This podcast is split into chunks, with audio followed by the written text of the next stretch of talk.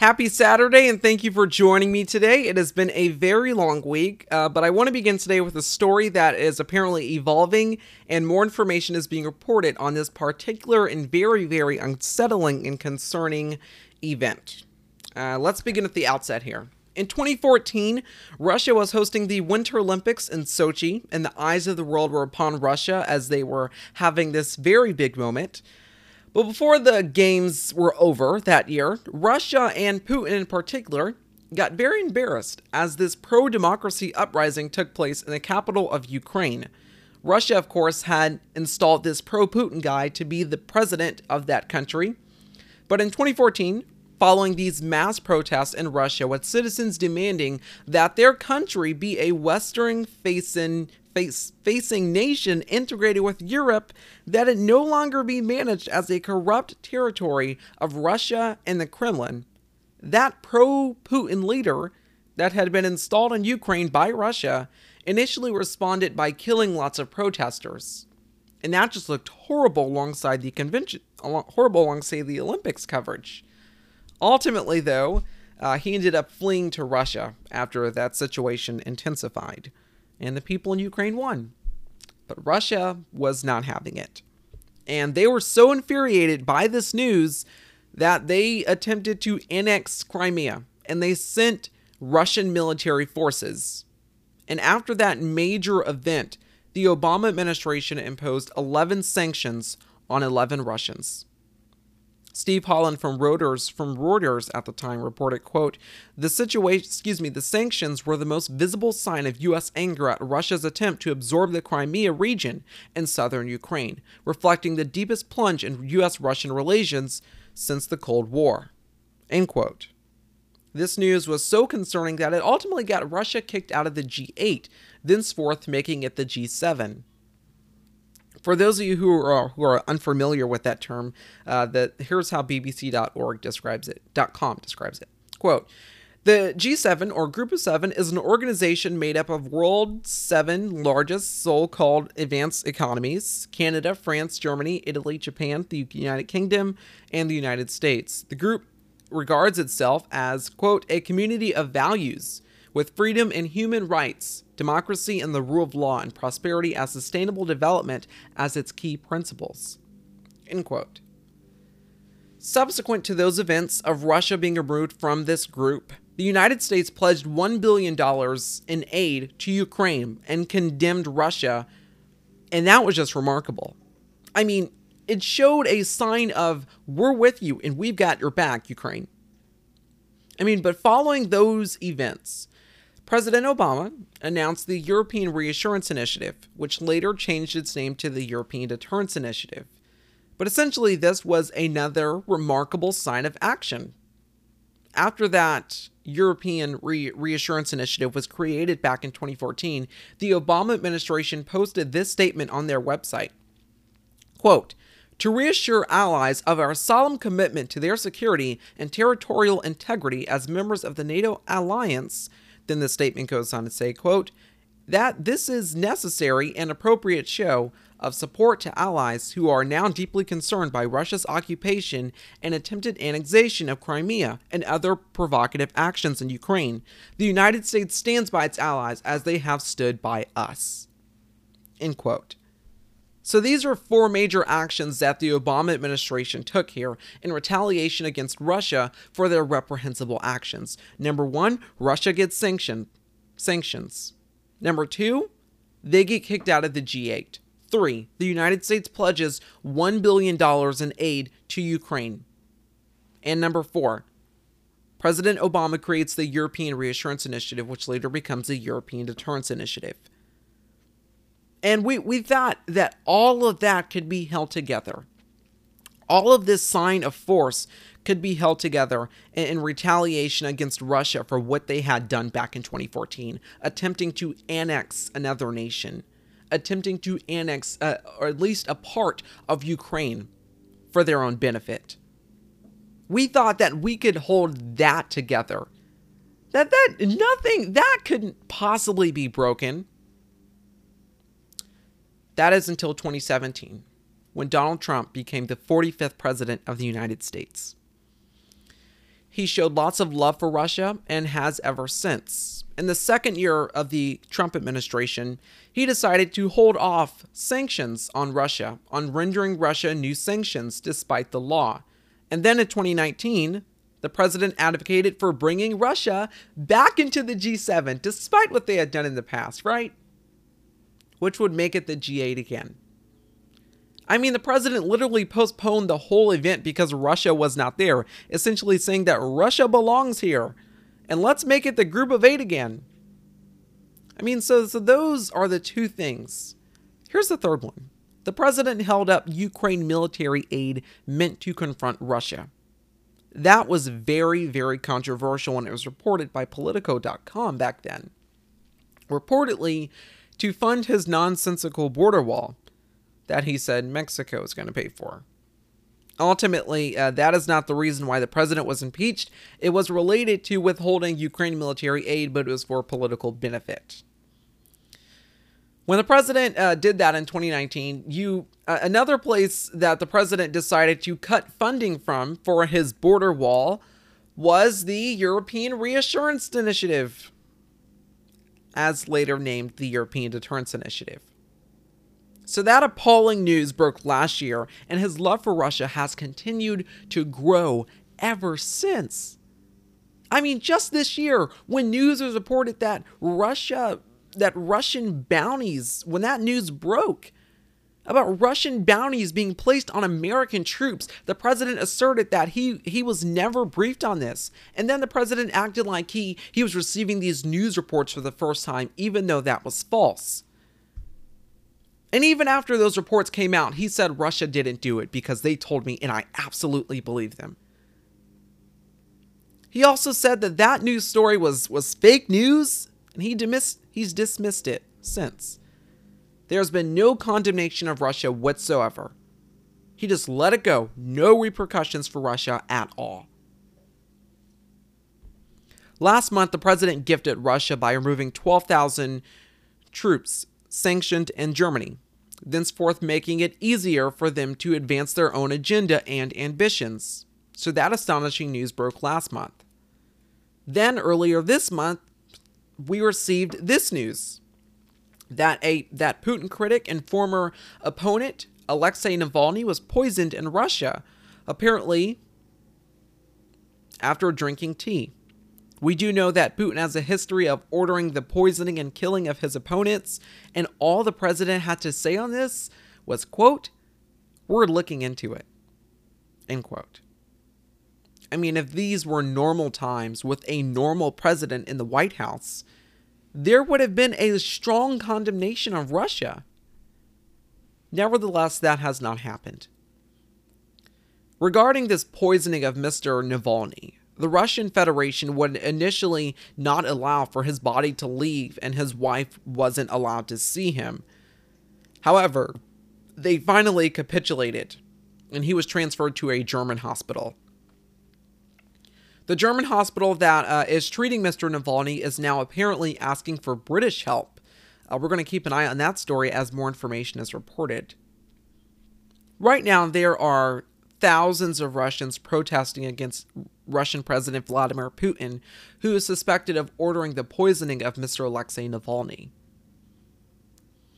Last week on Thursday, former Secretary of State and 2016 Democratic presidential nominee Hillary Clinton spoke on MSNBC with Rachel Maddow about this news.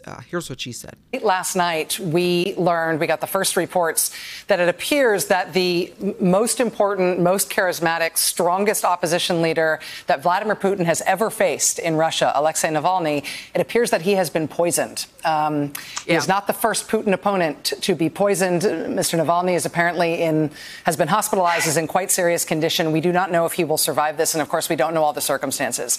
The U.S. government has apparently had zero response to this thus far. The president had nothing to say about it when he was asked about it today. I just wanted to get your response and ask you what you think the U.S. government ought to be doing in light of this. Well, the U.S. government should be not only speaking publicly about this incident and connecting it to so many more, because as you rightly say, Rachel, poisoning, people falling out of windows, having convenient heart attacks in the back seats of cars, has become business as usual in Putin's Russia. And Navalny was on his way to support the protests against Putin in the far east of Russia. There is no doubt in my mind that he has been poisoned. I couldn't obviously speculate as to how the people traveling with him think it was tea that he drank at the airport lounge.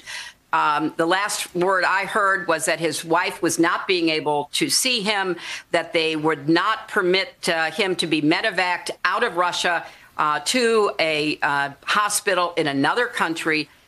This is the kind of regime that Donald Trump supports. And this is the kind of leadership from an autocrat like Putin that he aspires to. And to circle back to Nicole's question, every American should ask him or herself, you know, do you want a country where your president admires someone who kills, literally kills his opposition?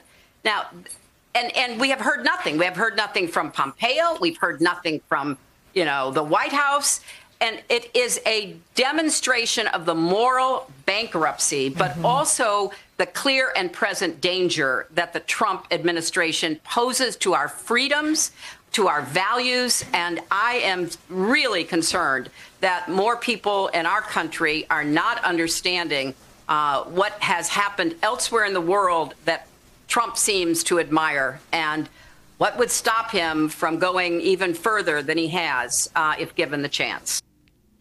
Once again, that was former Secretary of State under the Obama administration, as well as former 2016 Democratic presidential candidate there, essentially just laying out there in very stark and unsettling terms about what had transpired last week and what we are currently continuing to keep an eye on as more information surfaces and is being reported this week.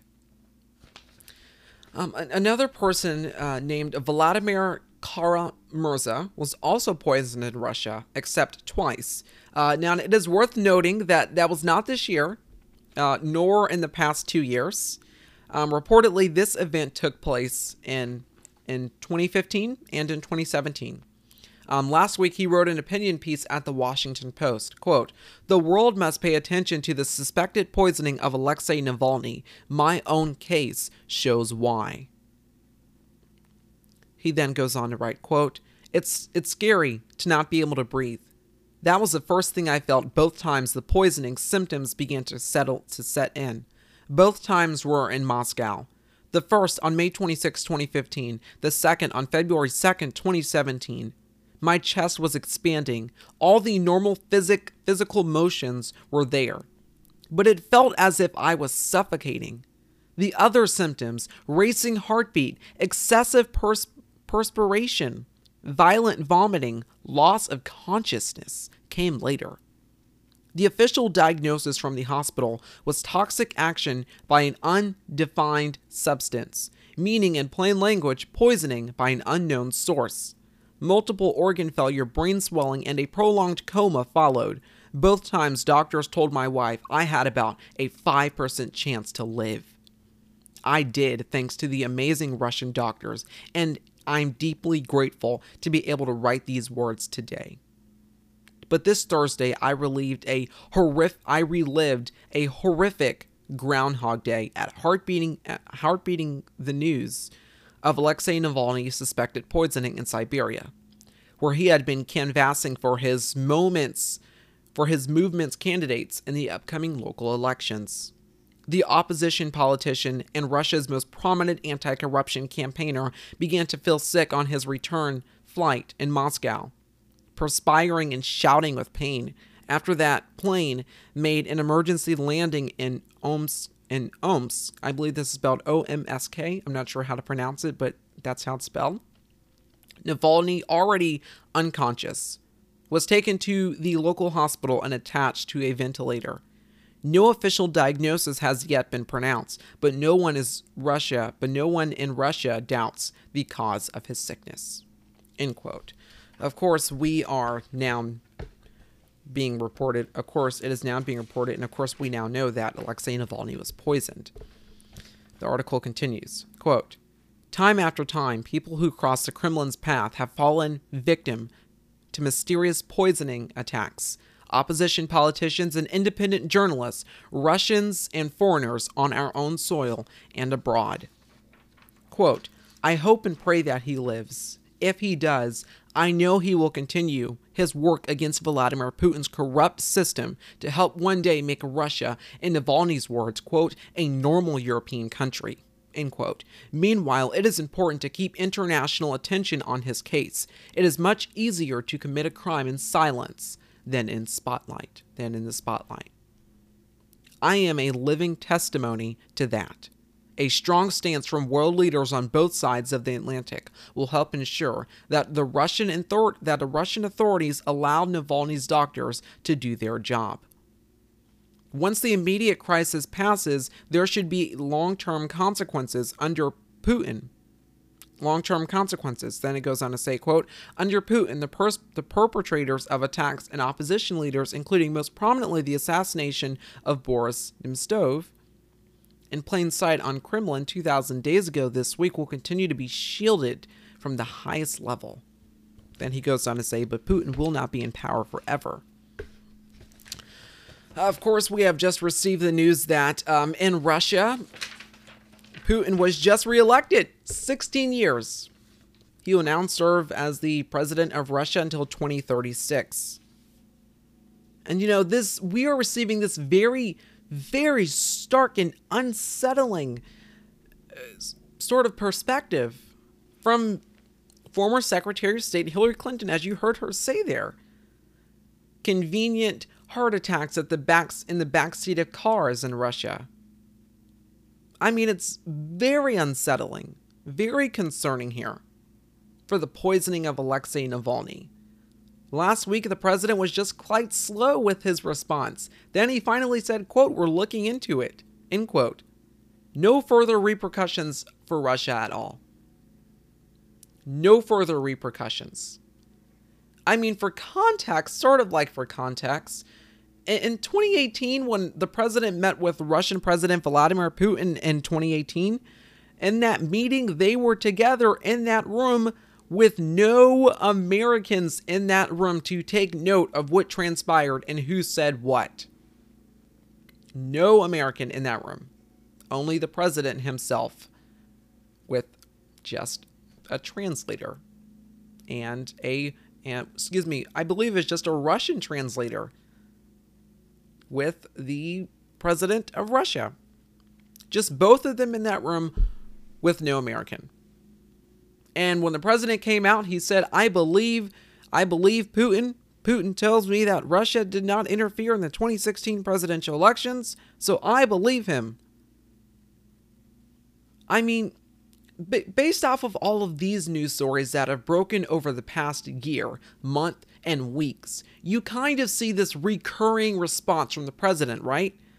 I mean, so far it's been, I believe them, and this story is fake news. We're looking into it. And sometimes it's just no response, completely quiet. Here's what I mean. On Wednesday this week, I reported about this Russian military vehicle that had rammed into a U.S. military vehicle, plus a Russian helicopter was flying over. That news story was unsettling and quite concerning. Reportedly, 4 U.S. soldiers were injured and are being treated for traumatic brain injury. Then, suddenly, yesterday, Russia said it's the U.S.'s fault for that whole vehicle collision in Syria. What has the president said? Nothing. Nevertheless, yesterday, Forbes.com and other multiple news organizations reported that a Russian Navy submarine was spotted in Alaska. Forbes.com reports, quote, Russian Navy submarine surfaces off Alaska, likely same one that fired cruise missile earlier in exercise, end quote. Forbes then elaborates, quote, a Russian submarine reported off the Alaskan coast on Thursday is likely to be the same one that fired a cruise missile in a naval exercise. U.S. Northern Command stated that the submarine surfaced and is being monitored by the U.S. forces. It may have surfaced because of an emergency, and it is not the only unusual Russian Navy submarine movement that has caused analyst attention, end quote. After that was reported, multiple news organizations, including The Hill, broke this news, quote, U.S. military intercepts 6 Russian jets off Alaska, end quote. General Glenn Van Herck, the commander of NORAD, said in a statement today, quote, our northern approaches have had an increase in foreign military activity as our competitors continue to expand their military presence and probe our defenses. This year, we've conducted more than a dozen intercepts, the most in recent years. The importance of our continued efforts to protect air defense operations in and through the North has never been more apparent, end quote. NORAD and the United States North Command said that they are closely monitoring the situation. But here's one last thing. The Russians are getting more audacious. They're getting more bolder. Now that they see what they can do.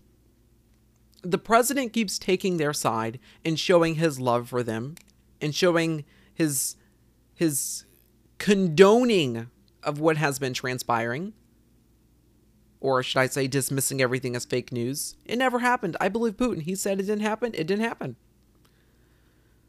While major news has broken about Russian bounties on American troops, and he dismissed that as fake news. The president has and is refusing to condemn the Russians on anything that they do. And it is honestly appalling. But more importantly, it's dangerous because it sends a message to Russia that you can do whatever you want and I won't punish you. You want me to pull 12,000 troops out of Germany? Got it. You want to surface off the Alaskan coast? Got it. I'm fine with that. I mean, it is very unsettling. Very, very unsettling. This is a story that I'm going to continue to report on as more information is being reported this week. But this news story is very concerning, and it should be of concern to all Americans. Because our president is showing love and condoning of Russia that we have never seen before. And that is dangerous. I mean, the contrast of leadership here is just remarkable. Under the Obama administration, when Russia attempted to annex Crimea from Ukraine, the Obama administration took immediate action. They took action instantly. And there were repercussions for Russia for what they'd done. There was retribution for what Russia had at least attempted to do. I mean, it was absolutely remarkable what the Obama administration did back in 2014. Now, we're just living in different times. Apparently, that does not matter. Apparently, repercussions and retribution is not on the line here. At the president's re-election show earlier this week, Vice President Mike Pence says that this administration, he says that, yeah, we have stood up to our enemies and we have stood by our allies. That is a lie. That statement is mendacious, and he knows it. And so does the Trump administration. They have not stood up to Russia. They have not condemned Russia for any of these events, any of them. And it is absolutely reprehensible. It's absolutely appalling. And it's diametrically flabbergasting as we go into this next presidential election right now, as we have 66 days to hold this administration and this president accountable for their reprehensible actions. We have 66 days to go. And this is what they say. This fabrication, this mendacious statement that, yeah, we've stood by our allies and we have always stood up to our enemies. No, you have not. This statement by the Vice President of the United States shows what this administration is willing to do to secure re-election and when they have it. this agenda, Russia's agenda, will continue to be advanced and advanced and advanced. And that is a danger, not only to our democracy, not only to our nation, not only for the rule of law, not only for we needing national leadership right now, but that is a danger to all of us. And it is absolutely appalling that they would try to pull this off. If you looked at America like a bird, and that was all you knew, would you really understand it with just that point of view? We've got a different way to look at it from right here on the ground. We don't just see United States. We see United Towns. From where we sit, just down the street, near the post office, by the park, when we stop and look around, what we see are sparks. Sparks of hope, of compassion, of communities who stand firm, when neighbors lift each other up, expecting nothing in return. We're grateful for what you bring, and all the sparks you've shown, and the thousands of towns that we get to call home.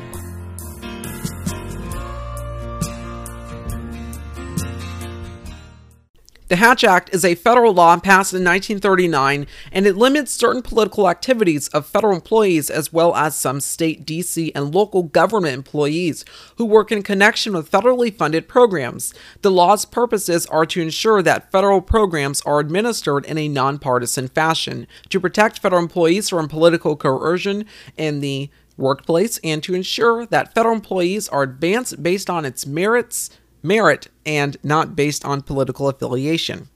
That's according to OSC.gov.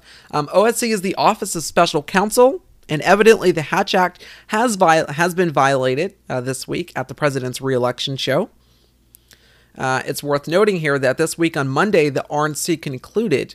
That's where the delegates convened to re-nominate Donald Trump as their presidential nominee. The other speeches you heard this week were not at the RNC. It was more like a re-election show. But here's how they violated the Hatch Act. More than 2 of the buildings that the Trump administration and federal employees, including elected officials, used this week was for partisan political purposes, which is illegal. Now, it is also worth noting here that the president and the vice president of the United States are exempt from the Hatch Act, which means it technically doesn't apply to them. But for other elected officials and for other federal government officials, they should know better here. For example, Secretary of State Mike Pompeo, he spoke at the president's re-election show as well. Here's reporting from Vox.com, quote, "At least some members of Congress, meanwhile, seek investigations into some of the Trump administration's efforts to blur the line between government and politics. Representative Juan Castro, for example, sent a letter to the State Department informing them that he's probing Secretary of State Mike Pompeo's decision to address the Republican National Committee for Jerusalem. Quote, a clear violation of State Department policy, end quote." And he just told other people working for the State Department not to engage in this kind of activity. Nevertheless, he has just done it. I mean, the hypocrisy, right? Another building that was used this week for partisan political purposes was the Andrew Mellon Auditorium, located in Washington, D.C. Also, by the way, the president decided to raise his prices over at Trump International Hotel, just in case they had any guests stopping by.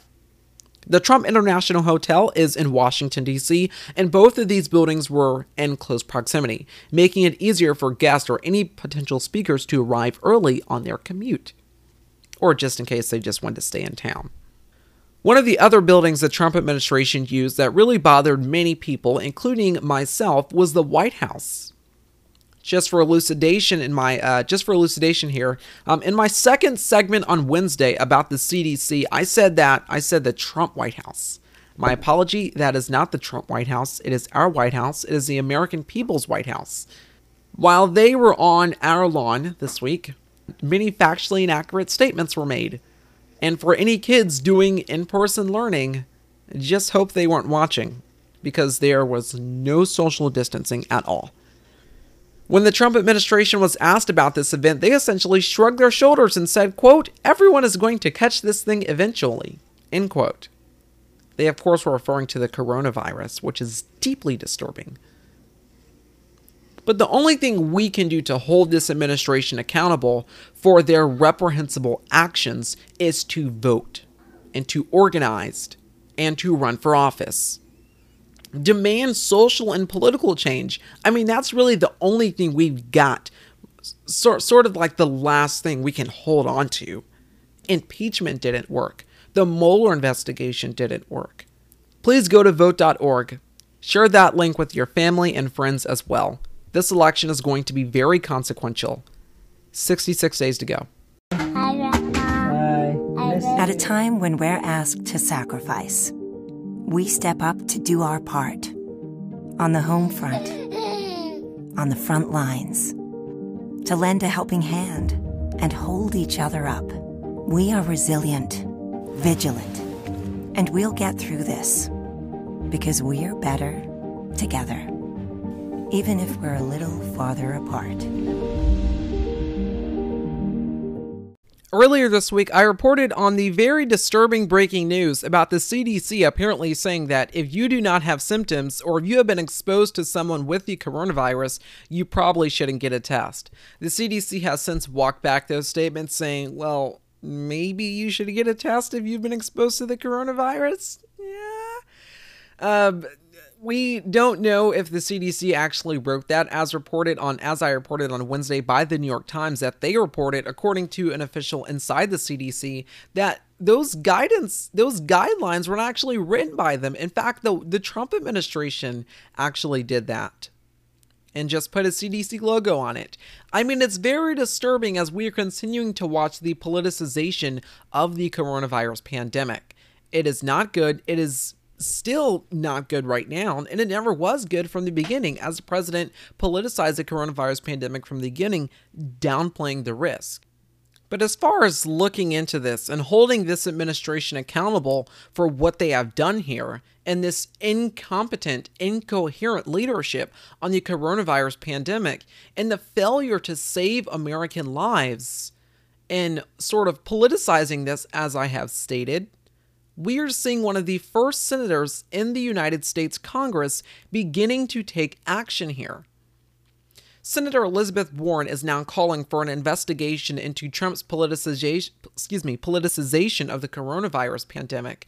Anna North, she's a senior reporter at Vox.com. She reports, quote, exclusive. Trump has repeatedly played politics with American lives, Warren and others say in a new letter. Quote, President Trump has made every aspect of his response to COVID-19 political, from his resistance to mask wearing, to his insistence on reopening schools, to his sparing with Democratic governors over life-saving tests and personal protective equipment. His administration has been accused of scraping a nationwide testing plan after a team convened by Trump's son-in-law, Jared Kushner, determined that the epidemic would hit blue states the hardest, and Democratic governors could be blamed for it. The article continues, quote, now Senator Elizabeth Warren is calling for an investigation of Trump's politicization of the virus and the unnecessary death and damage it may have caused. In a letter sent on Tuesday and obtained by Vox exclusively ahead of publication, Warren and Senator Richard Blumenthal and Edward Markley write that, quote, President Trump and his advisors have repeatedly put their partisan political interest ahead of the health and welfare of other American people, end quote. I should also note that we reached out to Senator Elizabeth Warren's office. She said currently she is very busy right now as we near closer and closer to the presidential election. Also, Senator Elizabeth Warren, I should also note, is currently, she has a lot on her hands right now, as well as dealing with hearings and just lots of new things that she's doing, including this, and other senators now doing it with her, taking Senate action on this, now taking congressional action on this in the effort to hold this administration accountable right before the presidential election. I mean, this was another one of those things that had been reported previously by lawfairblog.com. Lawfare actually reported on Monday, June 1st, quote, Congress should investigate the Trump administration's coronavirus response. Interesting. I should note that we're going to have Anna North, that senior reporter from Vox.com. We're going to have her here live on the show on Wednesday. You're not going to want to miss that interview. We're going to have her here live to talk about this situation and what this means. But we are seeing lots of congressional. I believe this is the first sort of piece of investigatory sort of steps to ensuring that this pandemic get under control. Investigatory steps to holding this administration accountable for what has happened. And it is honestly remarkable. I have another segment about the coronavirus. And that story, that segment is coming up next. Stay with us. Meet the Ninja Foodie Air Fry Oven. Make fast, family-sized meals in the time it takes some ovens to preheat. With Ninja's superheated air, you can air fry for extra crispy, guilt-free, delicious results. And because it's a Ninja Foodie, it can do things that no other oven can. And even flip up and out of the way. The Ninja Foodie Air Fry Oven, the oven that crisps and flips away. Earlier this week, we also received news that doctors have found a possible case of COVID-19 reinfection here in the United States. One of the first reported reinfections, as we are continuing to monitor this situation. Here in South Carolina, we have more than 116,000 coronavirus cases and more than 2,000 deaths. The USC here in South Carolina is committed to in-person classes despite spike in COVID-19 cases. One of the infuriating things as sort of being a citizen in this country right now is you don't actually know in your state how the coronavirus case count is going if you are controlled by, per se, a Republican. Because the idea, or not idea, I guess the persistent, I guess you could say the persistent effort to slow down coronavirus testing here in the United States and to slow it down in their states as well. And that can be very controversial and very harmful to people who are considering if they should send their child back to school or not. Today, South Carolina reported 903 coronavirus cases. Europe is saying that they are fearing a second wave of coronavirus as coronavirus cases continue to surge. And we know here in the United States that coronavirus cases are surging all over the United States. Today is Saturday. Coronavirus cases update for Utah, 458 new coronavirus cases. We also are still monitoring the current situation as we are watching Hurricane Laura, reportedly by Brianna Sachs. She is a reporter at BuzzFeed News. She reports, quote, 10 people are dead and hundreds of thousands are without power right now after Hurricane Laura pummeled Louisiana. Quote, putting my life back together seems like an impossible task right now. One resident said, quote, it's going to take a long time for everyone to rebuild and move on. Quote, at least 10 people are dead and many people are unaccounted for after a historic Category 4 hurricane struck Louisiana in the early hours of Thursday morning, ripping through coastal towns and leaving hundreds of thousands of people without power. Quote, we have sustained a tremendous amount of damage, Governor John Bel Edwards said Thursday at a press conference. Quote, thousands and thousands of residents whose lives are upside down, end quote. That situation is obviously deeply disturbing. We're going to have a special report actually on that situation, also on the Beirut explosion in Lebanon. Lots of news has broken over this past month. I sort of shifted away from that for a while, but I'm going to get back to that. I'm going to report on that situation in Beirut. More information has been surfaced about that. I'm going to continue to report on that, as well as the California wildfires, as we continue to monitor that situation as well. But these are situations that we are monitoring. Stay with us. The last note is up ahead. Hey, Google. More than 100 billion words are translated every day. Lift your hand. Thank you very much for your help. words about food,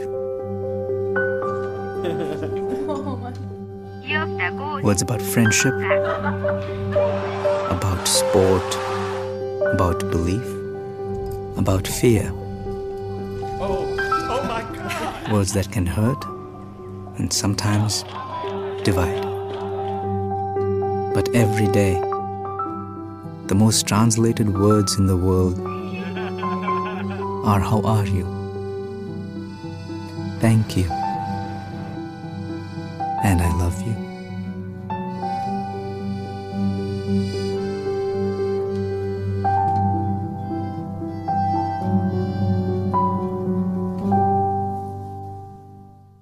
Yesterday, 57 years ago, 250,000 people gathered together in Washington, D.C. for the March on Washington. It was organized. It was well done. Here is a well put together video by the WTA YouTube channel. On August 28, 1963, more than 250,000 Americans gathered in front of the Lincoln Memorial in one of the largest civil rights demonstrations in the nation's history. The march is best known for Martin Luther King's stirring speech, I Have a Dream. He was my friend. He was my big brother. He was my hero, my inspiration. John Lewis was another keynote speaker that day. A leading figure in the civil rights movement, Lewis had been beaten unconscious for standing up to segregation. Just 23 at the time, Lewis's planned speech included some fiery rhetoric. March organizer A. Philip Randolph asked him to tone it down. Dr. King and A. Philip Randolph came to me and they saw the lines that said something like, if we do not see meaningful progress here today, the day may come when we will not confine our marching on Washington, but we may be forced to march to the South the way Sherman did. And Dr. King said to me, John, that doesn't sound like you. Can we change that? Lewis dashed behind the statue of Lincoln and edited his speech just minutes before delivering it. You couldn't say no to Martin Luther King Jr. I couldn't. Lewis's speech was a powerful call for equal voting rights. He recently returned to the steps of the Lincoln Memorial. We want our freedom and we want it now. One man, one vote is the African cry. It is ours too. It must be ours. Within 2 years, Congress passed the Civil Rights Act and the Voting Rights Act, outlawing major forms of racial discrimination. I think we're still in the process, but it's a new day, and we are new people. We are better people. Once again, that was a video from the WETA YouTube channel. Congressman John Lewis, obviously, they are telling his story about what took place that year in 1963 on August 28th, as speeches were made at the March on Washington. 250,000 people showed up that day. It was just this absolutely remarkable scene. Yesterday, thousands convened in Washington, D.C. for the anniversary of March on Washington. BuzzFeed News, the headline of their article reads, quote, activists at the March on Washington say Jacob Blake shooting has re-energized Black Lives Matter protest. Sorry for that hesitation of the word there. It continues, they wish it didn't have to. Subheadline reads, quote, it was just kind of saddened that it took someone, a black man, getting hurt that badly for us to come together like that. Obviously, the country came together and just unanimously back in May when the killing of George Floyd took place, when that transpired. There are massive protests all over the nation. BuzzFeed News, the lead on that story, reads, quote, thousands of marchers gathered on the National Mall Friday to demand racial justice and mourn George Floyd, Breonna Taylor, and other black Americans killed by law enforcement. The march was held on the anniversary of Martin Luther King Jr.'s I Have a Dream speech and took place at the memorial, the same spot where King spoke 57 years ago. The event also marked the 65th anniversary of the murder of Emmett Till, and comes just 4 days after Jacob Blake was shot by Kenosha, Wisconsin police 7 times as he walked to his car, leaving him paralyzed, according to his family. Blake's sister, Latria Woodman, alongside with many other family members of black people hurt or killed by the police, as well as civil rights leaders, addressed the crowd before the group marched to Martin Luther King Jr. Memorial. Here's NBC News reporter Jeff Bennett reporting on the March on Washington that transpired yesterday. Here's him covering that event and covering some of the top speeches. Thousands of demonstrators today lined the steps of the Lincoln Memorial and packed the National Mall to demand justice, 57 years to the day after Dr. Martin Luther King Jr. delivered his seminal I Have a Dream speech at the March on Washington. We didn't just come today to have a show. Demonstration without legislation would not lead to change. The Reverend Al Sharpton organized the event following the police killing of George Floyd to channel the outrage into action. Activists today calling for policing reform while demanding equal access to the ballot box and an end to systemic racism. Friday's march taking place during a summer of protest over police violence against black Americans. The latest, 29-year-old Jacob Blake, shot 7 times in the back at close range by police in Wisconsin.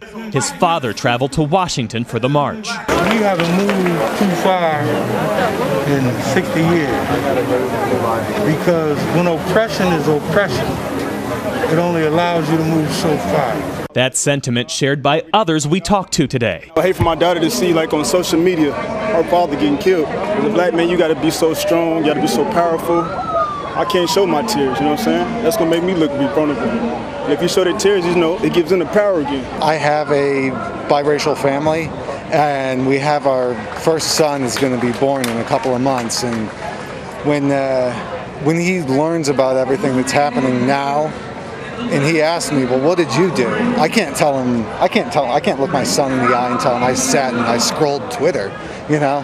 It's important for me that I show him, your dad was there, your dad showed up. Are you gonna march? Definitely.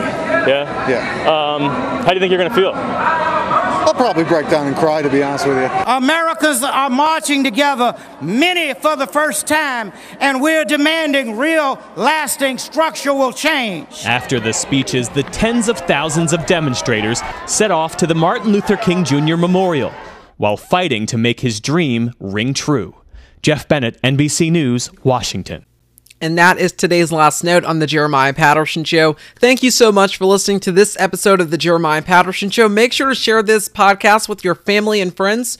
Also, you can contribute to this podcast financially on the link to the podcast. If you go to anchor.fm/The Jeremiah Patterson Show, they'll have the link to that sort of contribution thing up there. You can do that as well. Also, make sure to listen to my other podcast called Disgrace, which is about Watergate and corruption at the top echelons of the federal government. Please listen this Tuesday. I'm about to get to the really good part of the story. Make sure to catch up on that. So when the episode comes out this Tuesday, you'll be all caught up as far as the story. Also, listen to my other podcast, U.S. Presidents, where I do new episodes every Thursday, and I talk about the presidential administrations in the past and how they have helped shape our democratic republic and sort of the history behind it. So if you ever have any questions, you can send in a voice message to The Jeremiah Patterson Show. You can also visit our website to contact me. But thank you again for listening to this episode of The Jeremiah Patterson Show. I will see you again this Wednesday. Have a great day. Have a great weekend. Stay positive and inspired.